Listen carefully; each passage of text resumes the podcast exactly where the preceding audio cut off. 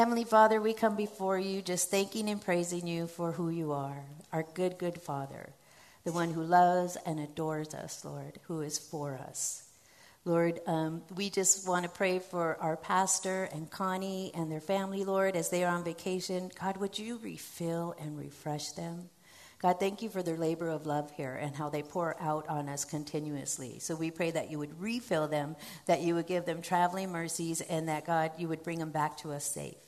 For tonight, Lord, we commit this time to you. We pray that you would just give us ears to hear what your Spirit has to say. We pray that you would uh, minister to our hearts. God, I ask that you would help me decrease, that you might increase. So we invite you here, Lord, to have your way. In Jesus' name, and all God's daughters said, Amen. Amen. Okay, well, we are in Nehemiah chapter one, verses four through eleven this week, and our title is Pray Effectively.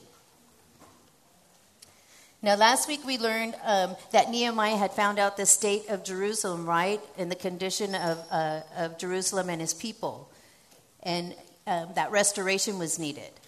And Connie taught last week about forgiveness, that before restoration, forgiveness needs to happen. So if you weren't here last week, I highly encourage you to go to the website and uh, go to Women's Ministry, and you can watch the video of the message last week. It was really good. Um, this week, we're going to see that Nehemiah, his response to hearing the news is prayer.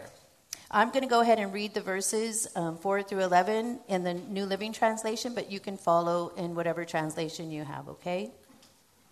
It says, "When I heard this, I sat down and wept. In fact, for days I mourned, fasted, and prayed to the God of heaven. Then I said, 'O Lord, God of heaven, the great and awesome God who keeps his covenant of unfailing love with those who love him and obey his commands, listen to my prayer. Look down and see me praying night and day for your people Israel. I confess that we have sinned against you. Yes, even my own family and I have sinned. We have sinned terribly by not obeying the commands, decrees, and regulations that you gave us through your servant Moses. Please remember what you told your servant Moses. If you are unfaithful to me, I will scatter you among the nations. But if you return to me and obey my commands and live by them, then even if you are exiled to the ends of the earth, I will bring you back to the place I have chosen for my name to be honored.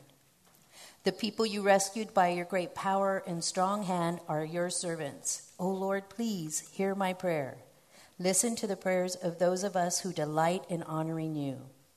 Please grant me success today by making me by making the king favorable to me. Put it into his heart to be kind to me. In those days, I was the king's cupbearer." So what an awesome prayer, right? In eleven verse four, he says, "When I heard this, I sat down and wept. In fact, for days I mourned, fasted, and prayed to the God of heaven." Nehemiah was other-centered. He cared about um, his people in Jerusalem, and he had compassion. He actually had a burden for his people. The news, it took his breath away, because it says he had to sit down. Have you ever heard devastating news that just takes your breath away? Right? So it took his breath away, and he had to sit, and then he wept. And this reminds me of the verse Romans uh, twelve fifteen that says, "Rejoice with those who rejoice and weep with those who weep." He wept for his people. And then I asked myself, do I weep for my nation? You know, because um, so much is going on today. It's like, um, you know, we become immune to tragedy. It's like um, mass shootings are not so rare anymore, which is sad that they're becoming the norm. Today is actually the second anniversary of the Las Vegas shooting. And, um, you know, you just think about those families and all that they've gone through. And every day when you watch the news, there's killings. There's some kind of killing going on. And it's like, this is the norm, and it ought not to be, you know. But do do I grieve for my nation? Do I pray? Because that's that's what God has given us. We have the gift of prayer. We can pray. And how about a couple of weeks ago when the little boy Diego at school was bullied by a couple of boys, and they punched him, and he fell and hit his head on concrete. And I was pulling for Diego. For a week, he's in the hospital, and I'm like, "Oh, Lord, help this kid." And then when I heard the news that he was, he they called, they declared him dead, it took my breath away. I was hoping he would make it so bad. And then his parents um, donated his organs to others. And I can't imagine what his parents were going through, all because a kid bullied him in school. So it's like, you know, Lord, give us a heart to pray for our nation, right? When we when we hear these things. Because if we do, Second Chronicles seven fourteen says, if my people who are called by my name will humble themselves and pray and seek my face and turn from their wicked ways, then I will hear from heaven and will forgive their sin and heal their land. We need him to heal our land, don't we? So tonight we're going to talk about um, prayer, and I'll, I'm going to kind of go back to the basics in like, what what is it? Prayer is talking to God like you talk to your best friend. It's just talking. It's not, uh, you know, you don't have to say, you know, oh, holy, um, you know, you have to speak Old English or anything like that, or the Old King James, you know, thou art high and all this. It's just talking to him like you talk to your best friend. Prayer is our line of communication with God. We can do this because of um, what Jesus did for us. We're sinners saved by grace, right? So sin separates us from God. So because Jesus came and went to the cross and paid the penalty for our sins, we now have access to God. Praise God for that, right? Hebrews four sixteen tells us, so let us come boldly to the throne of our gracious God. There we will receive his mercy, and we will find grace to help us when we need it most. Isn't that wonderful? We can, we can boldly enter. Um, because of the blood of Jesus, because what he did to receive mercy and find grace when we need it most. Jeremiah twenty-nine twelve says, then you will call upon me and go and pray to me, and I will listen to you. This is God, the creator of the universe, talking to us. He, it's an open door to enter in to his presence and to talk to him. Now, why would we not enter that door, right? We need to walk through it. Nehemiah, Nehemiah is a man of prayer. And throughout this book, eleven more times, we're going to read about ne- Nehemiah praying. I mean, this first prayer is just amazing, right? And he's going to keep praying. He was a man of prayer. In verse four, um, it says, you know, he was, he prayed for days. And in researching, I found out that he actually prayed for four months before going before the king. And then, you know, he went before the king, and then he went to rebuild the walls, and that happened in fifty-two days. That's because he had a four-month period of uh, prayer foundation, right? And I think, do I pray and commit things to prayer to God like that, you know? But we should, because then God goes before us and prepares the way, right? So he had a great foundation uh, for rebuilding the walls. And I read a quote that says, if prayer isn't absolutely necessary to accomplish your vision, your goal isn't big enough, right? If we could do it, then uh, maybe it's not that big. Nehemiah had this, he had a heart for his people, right? A heart to rebuild, rebuild the walls of Jerusalem. His vision was greater than him, but his God was greater than that, right? So we can learn a lot about prayer from our brother Nehemiah and um, how to pray effectively, like our title. Um, I found a model for prayer through verses five through eleven. In verse five, um, first to acknowledge God. In verses six through seven, confession. eight through ten, remember God's promises. And eleven, lay your requests before him. So first is to acknowledge him for who he is. Nehemiah said in verse five, then I said, O Lord, God of heaven, the great and awesome God who keeps his covenant of unfailing love with those who love him and obey his commands. He gave him praise for who he was. He said, God of heaven, great and awesome, right? He's the creator of the universe, right? The angels say, holy, holy, holy is the Lord God Almighty, right? He's good, he's faithful, he's sovereign. All these things that you know God is, when we come to him in prayer, come before him, adoring him and praising him for who he is. And once you acknowledge who you're praying to, then you confess. That's the next part. In verses six and seven, Nehemiah said, I confess that we have sinned against you. Yes, even my own family and I have sinned. We have sinned terribly by not obeying the commands, decrees, and regulations that you gave us through your servant Moses. So again, sin separates us from God, right? So we need to be cleansed when we come into his presence. And I love, love, love, this is one of my favorite verses, First John one nine, if we confess our sins, So if you need to confess your sin first, he is faithful and just to forgive us our sins and to cleanse us from all unrighteousness. You do that, and then you come before the Lord with a pure heart. And also, forgive others. Mark eleven twenty-five says, and whenever you stand praying, if you have anything against anyone, forgive him or her, that your Father in heaven may also forgive you your trespasses. And again, if you need any um, help with forgiveness, listen to Connie's message last week. It was really good.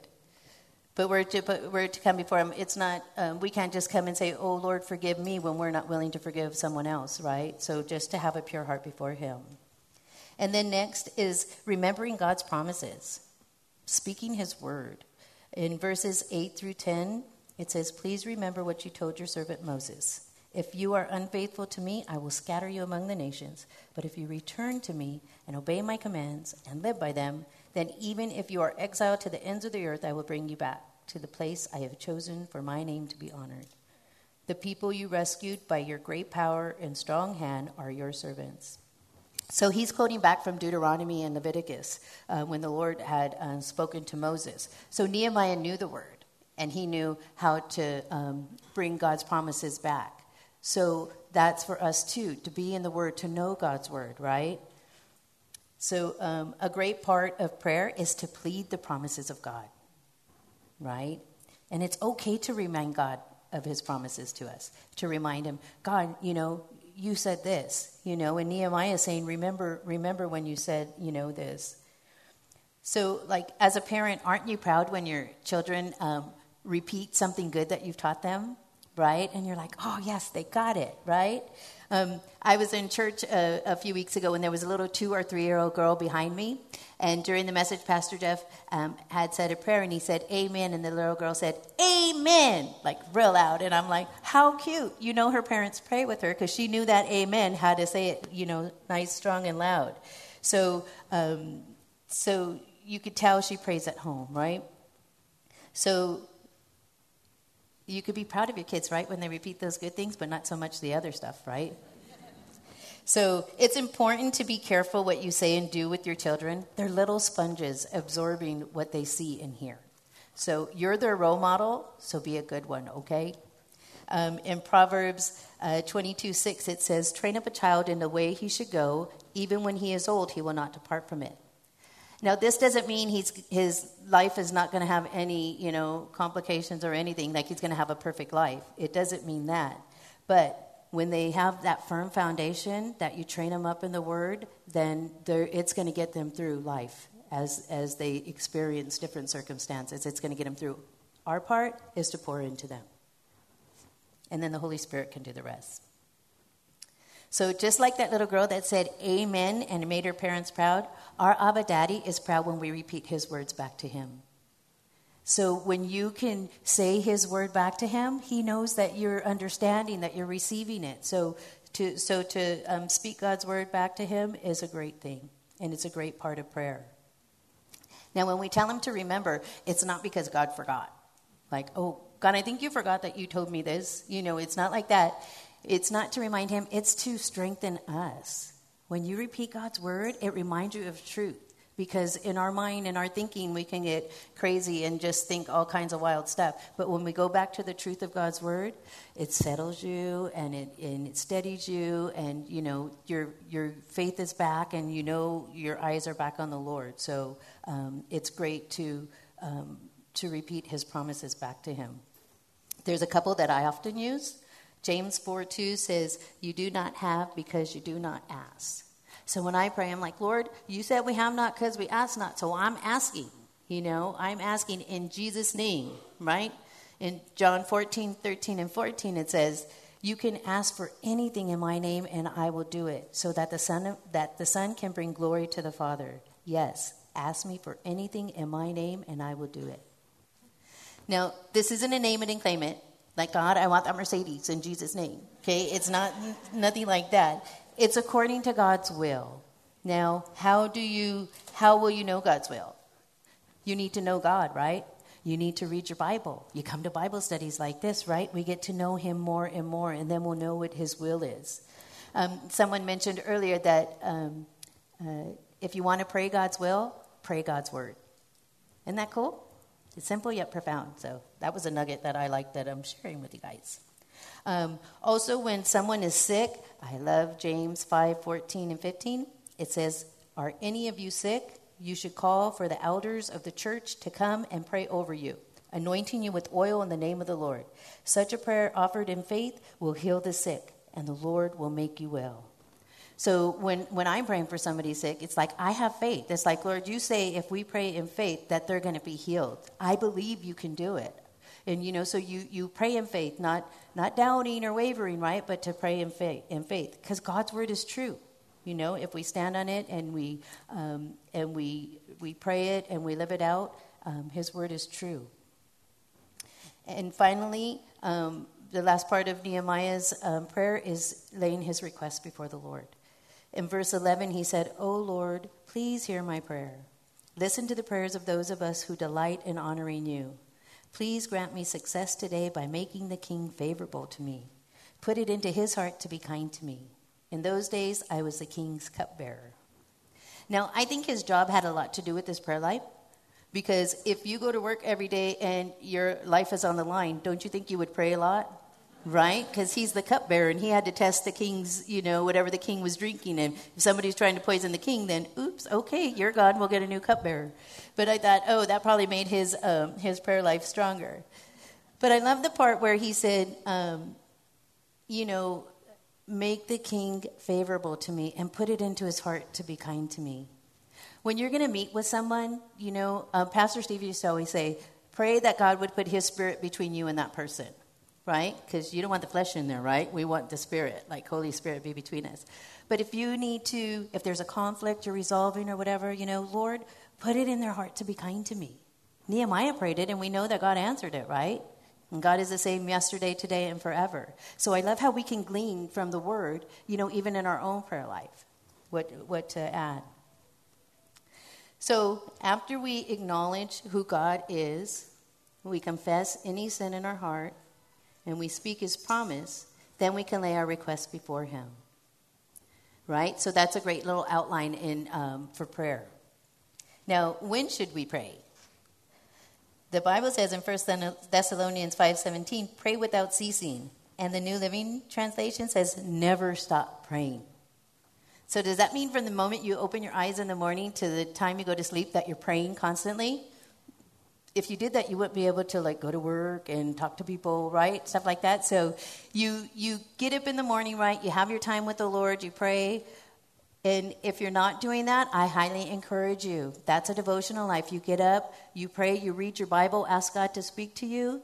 You, you read the word. Let him speak to your heart. Pray that he would use that in your life, and then go about your day. Now, throughout your day, you could shoot arrow prayers up all day. Right? Because God, you have access to God. So, like, um, when I pass an accident, I'm like, Lord, please be with those people. If they don't know you, I pray they come to know you. You know, if, if it's dangerous, if their life can be, you know, on the line. Yesterday I was driving, and I saw a woman at the bus stop. And she didn't look homeless or anything, but her head, she just looked so sad. Her head was down. And I just, my in my heart, I just thought, Lord, be the lifter of her head. I don't know what she's going through, but God, would you be there for her? We can pray like this throughout the day, right? If God puts somebody on your heart or something you're going through, you can shoot up arrow prayers all day long. God is faithful to hear and to answer. How about when you're worried or anxious? You probably don't get that way, huh? um, Philippians four, six, and seven says, be anxious for nothing. It's like, really, Lord, nothing? Yeah, be anxious for nothing, but in everything by prayer and supplication with thanksgiving, let your requests be made known to God. And the peace of God, which surpasses all understanding, will guard your hearts and minds through Christ Jesus. Has anyone ever lived out this verse? I know I have. When you're overwhelmed, when you're you you you know you're like freaking out, thinking, oh my gosh, you know, you go to prayer, turn it into a prayer. And um, God is faithful to give you that peace that surpasses understanding. All of a sudden, after you give it to him, you're like, why am I okay right now? I'm still going through what I'm going through. But it's that peace that surpasses understanding. First Peter um, five seven says, casting all your cares upon him, for he cares for you. And the sister verse to that is Psalm fifty-five twenty-two. It says, cast your burden on the Lord, and he shall sustain you. He shall never permit the righteous to be moved. Now, I'm giving you a lot of verses, but I'm praying that some of these are going to really minister to your heart. Jot it down. And even, um, like I know when I was going through something, I wrote it out, and I stuck it like on my visor in my car, and so I would see it every day when I was driving. Put it in, uh, put it on your makeup mirror. Put it in your restroom. Put it on your refrigerator. Put it whatever, because you surround yourself with the Word of God, and it will strengthen you. So um, I know it's a lot of scripture, but whatever, um, whatever um, is speaking to your heart, just jot that down. Um, at Sunday service, um, our video announcements, um, Pastor Wayne Taylor is going to be coming and speaking. And so he talked about prayer, and I heard him, and I'm like, oh, I'm stealing that for my message. I'm giving him credit. But um, he said, you can pray about everything and worry about nothing, or you can pray about nothing and worry about everything, right? I want to be praying about everything. Otherwise, we can be like chickens with our head cut off, right? Our Chicken Little running around saying, sky is falling, sky is falling. um, so another thing that we can pray about is spiritual warfare, right? We will experience that. In Ephesians six twelve, it says, for we are not fighting against flesh and blood enemies, but against evil rulers and authorities of the unseen world, against mighty powers in this dark world, and against evil spirits in the heavenly places. It's a spiritual battle. When that person comes to you, and a lot of times, like, family can really get to us, and, you know, we're, like, very angry. But remember, it's a spiritual battle. If Satan can come in and cause division and friction, that's what he's going to do. So you remember, it's not that person. It's a spiritual battle, and you go into prayer. Right after that, in Ephesians, um, uh, it talks about putting on the armor of God. So not just any armor, but it's the armor of God. So, right, you got your helmet of salvation, your breastplate of righteousness, your belt of truth, shod your feet in the gospel of peace. You have your shield of faith for those fiery darts, and then the sword of the Spirit, right? That's what you fight with, is the Word of God. So this is the armor of God that is given to us. And, like, every time I read about the armor, I'm like, yeah, I'm going to wear my armor. And I do it for, like, two, three days, and then I forget. And then I'm like, oh, why am I getting all dinged up? And it's like, okay, go back to the armor, right? So God gives us this. So, um, so... we need to take advantage of what he offers us. And once the armor, once they talk about the armor in Ephesians six thirteen through seventeen, in verse eighteen it says, pray in the Spirit at all times and on every occasion. Stay alert and be persistent in your prayers for all believers everywhere.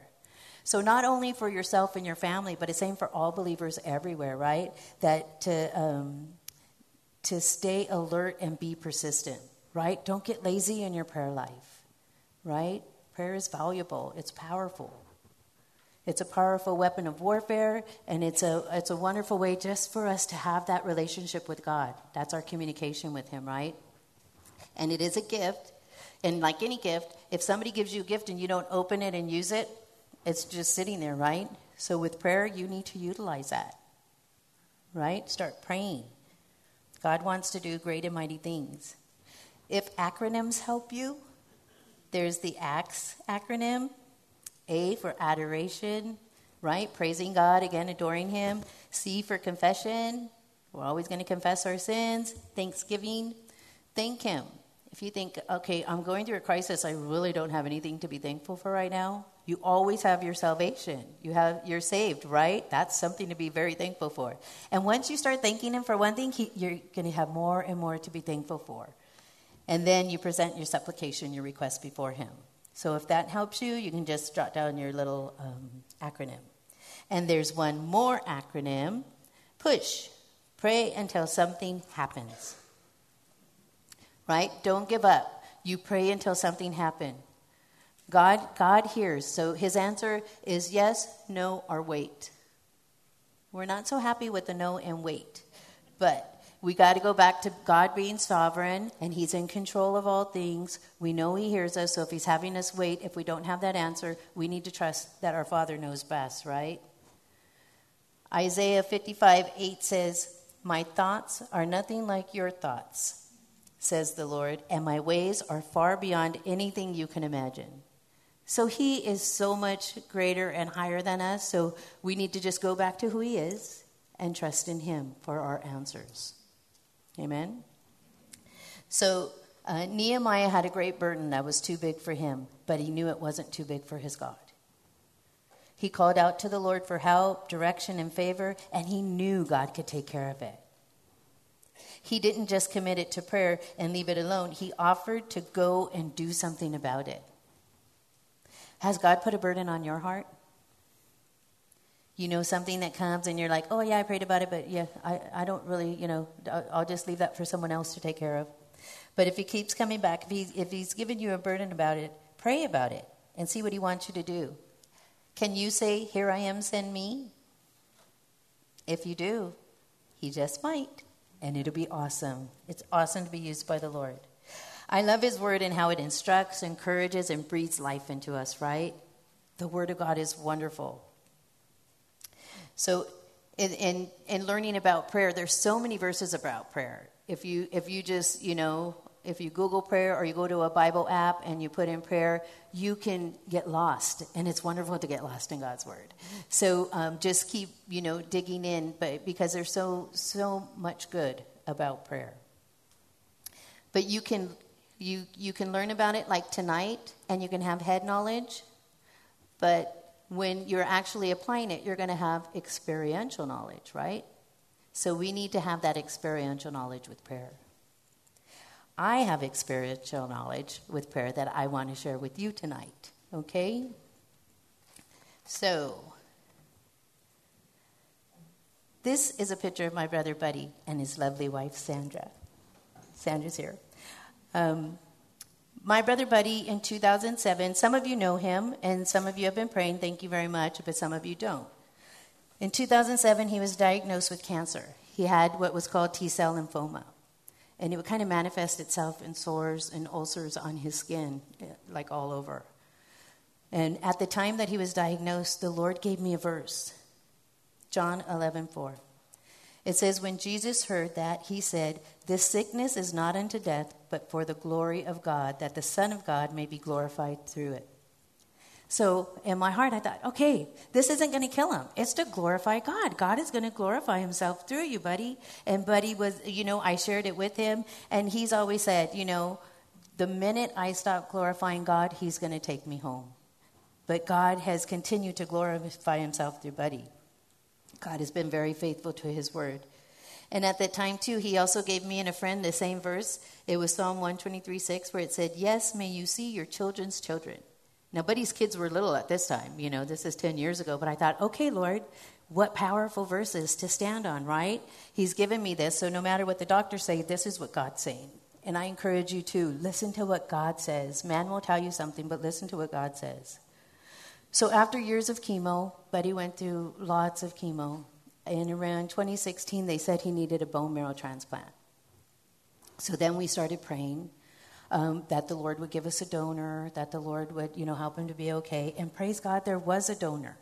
So um, Buddy had the bone marrow transplant, and he was um, doing well. And I remember him telling me, gosh, it's it's been like ten months, and I haven't had any chemo. Because he had chemo for so long, and there was always like nausea or headaches or all these side effects he always lived with.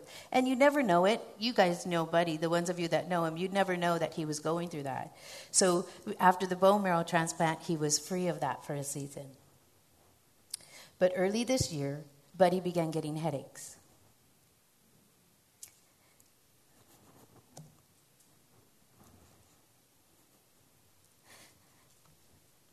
Next, um, his sight was impaired and his equilibrium was off. By April, it was really bad. And he went into the E R, and he was diagnosed with a tumor on his brainstem.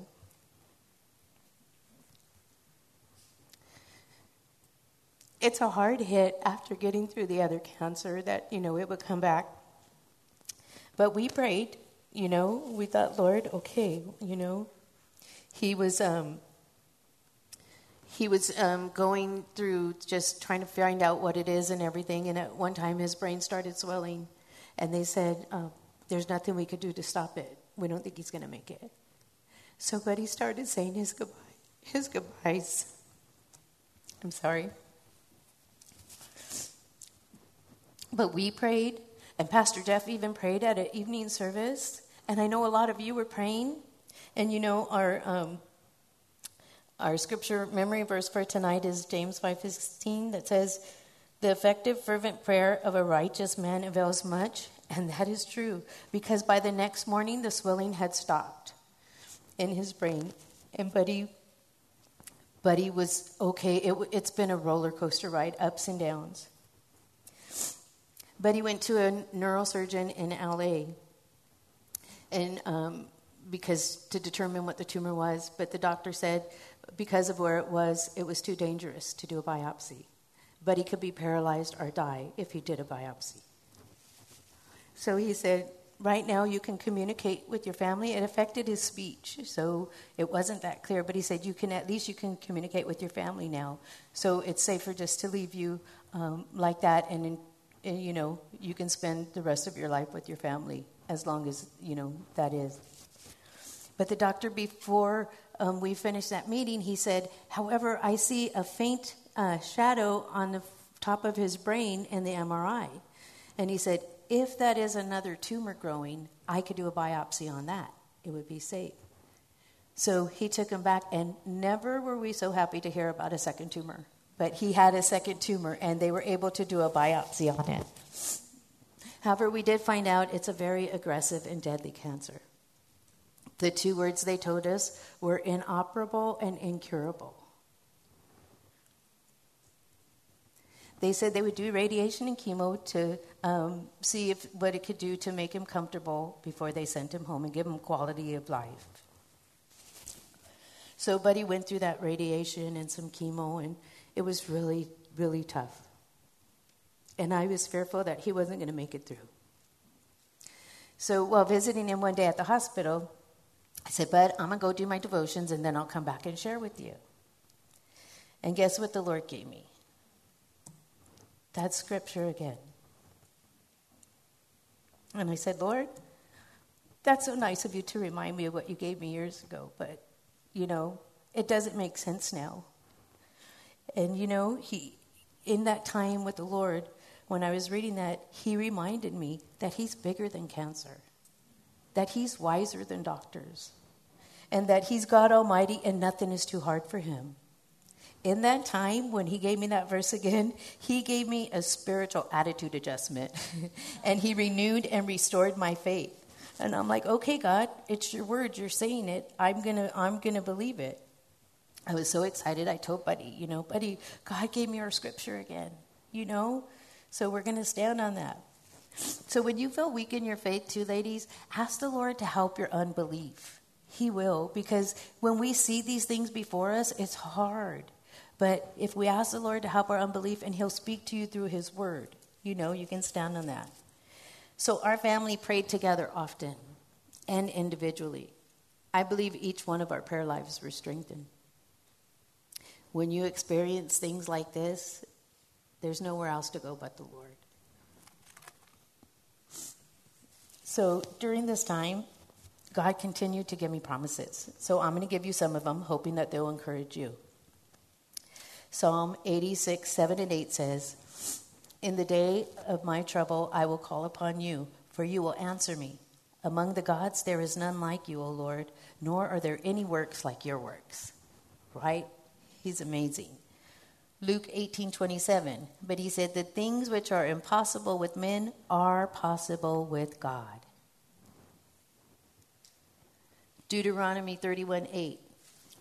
And the Lord, he is the one who goes before you. He will be with you. He will not leave you nor forsake you. And do not fear or be dismayed. Right?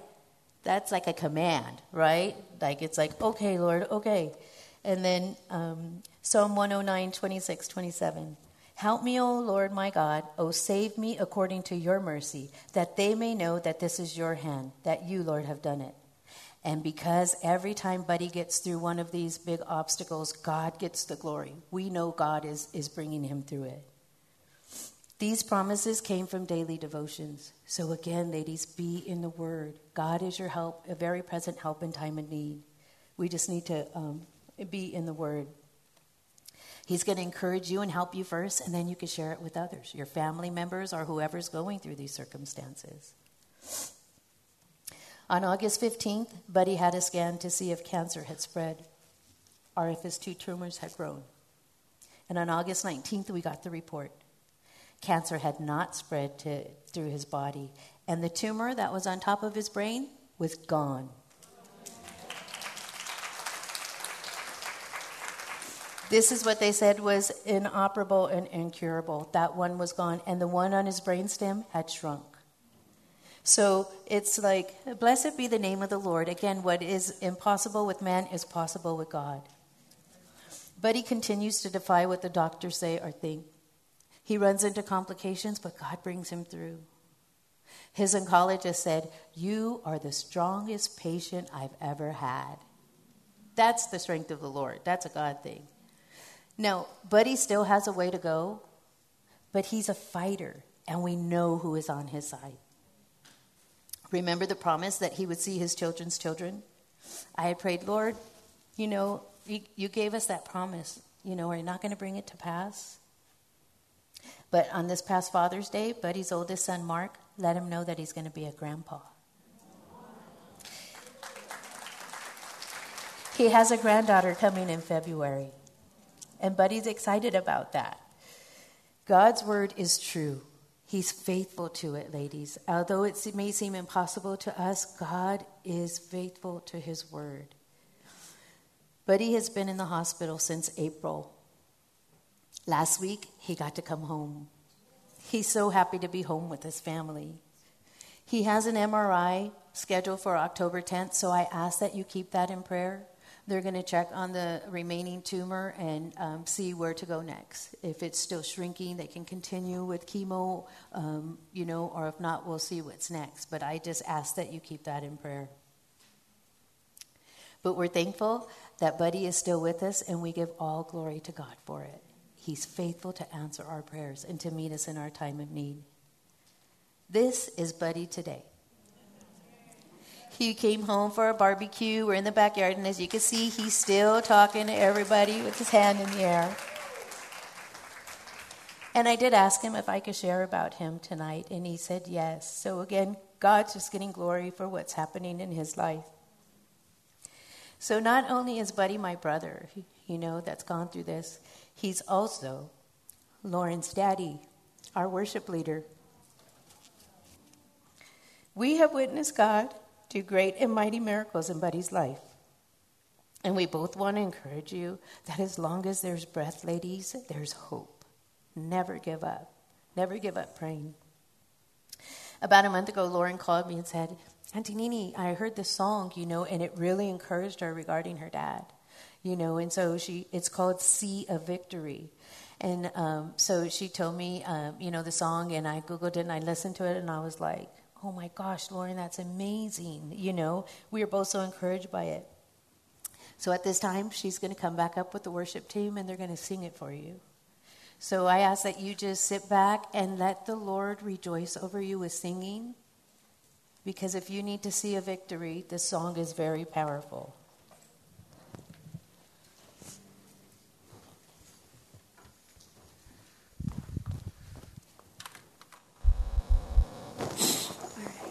Yeah, so I called my aunt about this song because it was just so encouraging to me. It's called See a Victory, like she said. Um, in the song, it just talks about how God is a God that doesn't fail. He's never failed, and he never will.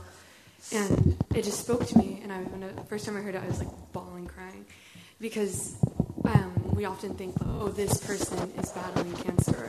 My dad is battling cancer, and that sounds really scary. But what this song is saying is that God fights our battles for us. This is not my dad battling cancer. It's God battling cancer through my dad. And if that's true, which we know it is, then then how is how is there not going to be a victory, you know? Because God is victorious over everything. And that's just, like, so powerful, and it just, like, encouraged me so much. And even if my dad decides, like, you know, even if God decides, like, this is what's going to take my dad home, that doesn't mean that God isn't victorious through it, because God has shown himself to be victorious so many times, time and time again, as my Aunt Nene was just saying, through so many things, not through just this season, but the years in the past that he's um, battled cancer. And so God is victorious whether my dad dies from cancer or not. And I think that's just God's testament, and God is glorified no matter what. So this is See A Victory.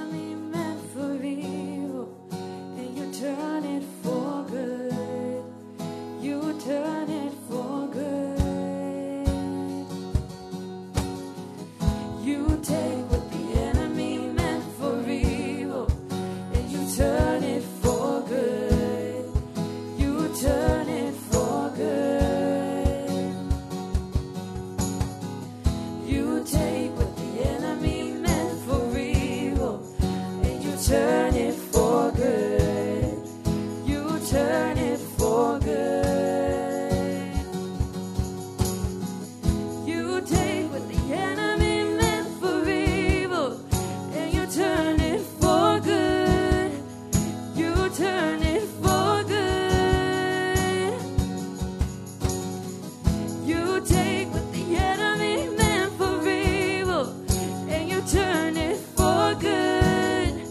You